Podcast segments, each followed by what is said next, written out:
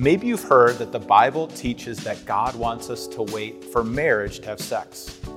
Now, that's a message that you probably won't hear in many places. The message you've probably heard is just make sure you have safe sex or just make sure it's consensual.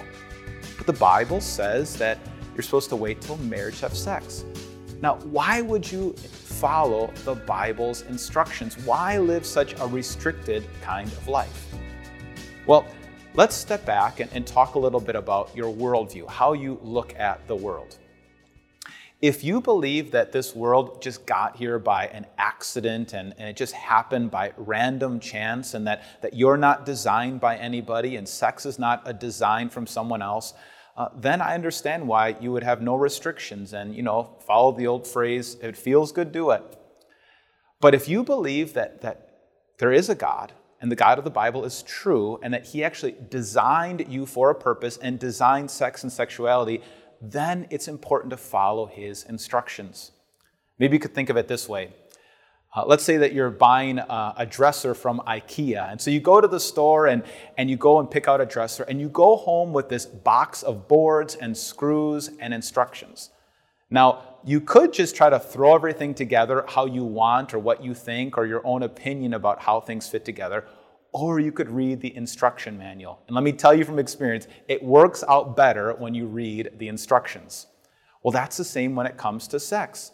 Look at God's instruction manual and see the steps that He's told us. And the good news is you don't have to go very far.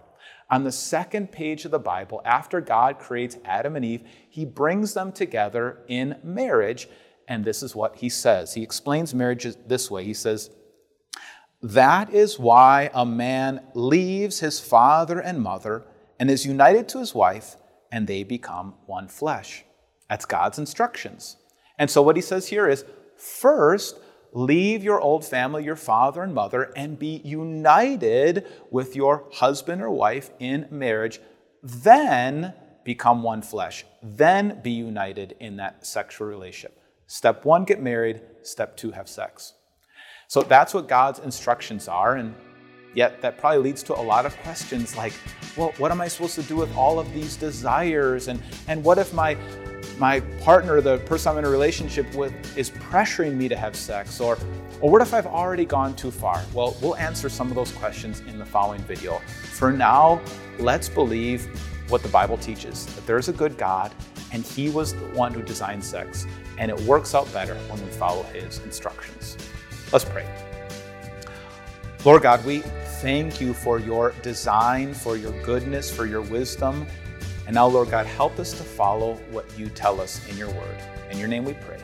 Amen.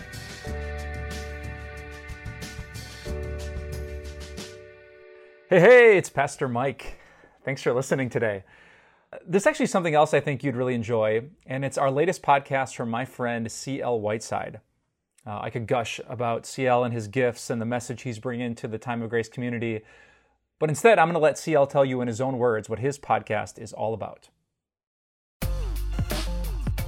Something that's been on my mind has been when did this cancel culture begin? And people start saying this person is done or they're dead to me. And what makes cancel culture intriguing is that if you aren't angry like the majority of people are also angry, and you're not saying I'm done listening to them or I actually forgive them, you get canceled too. So you can't forgive somebody and want to move on and not want to dwell on it your entire life?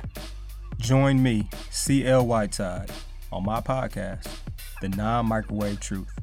Search The Non Microwave Truth wherever you listen to your favorite podcasts.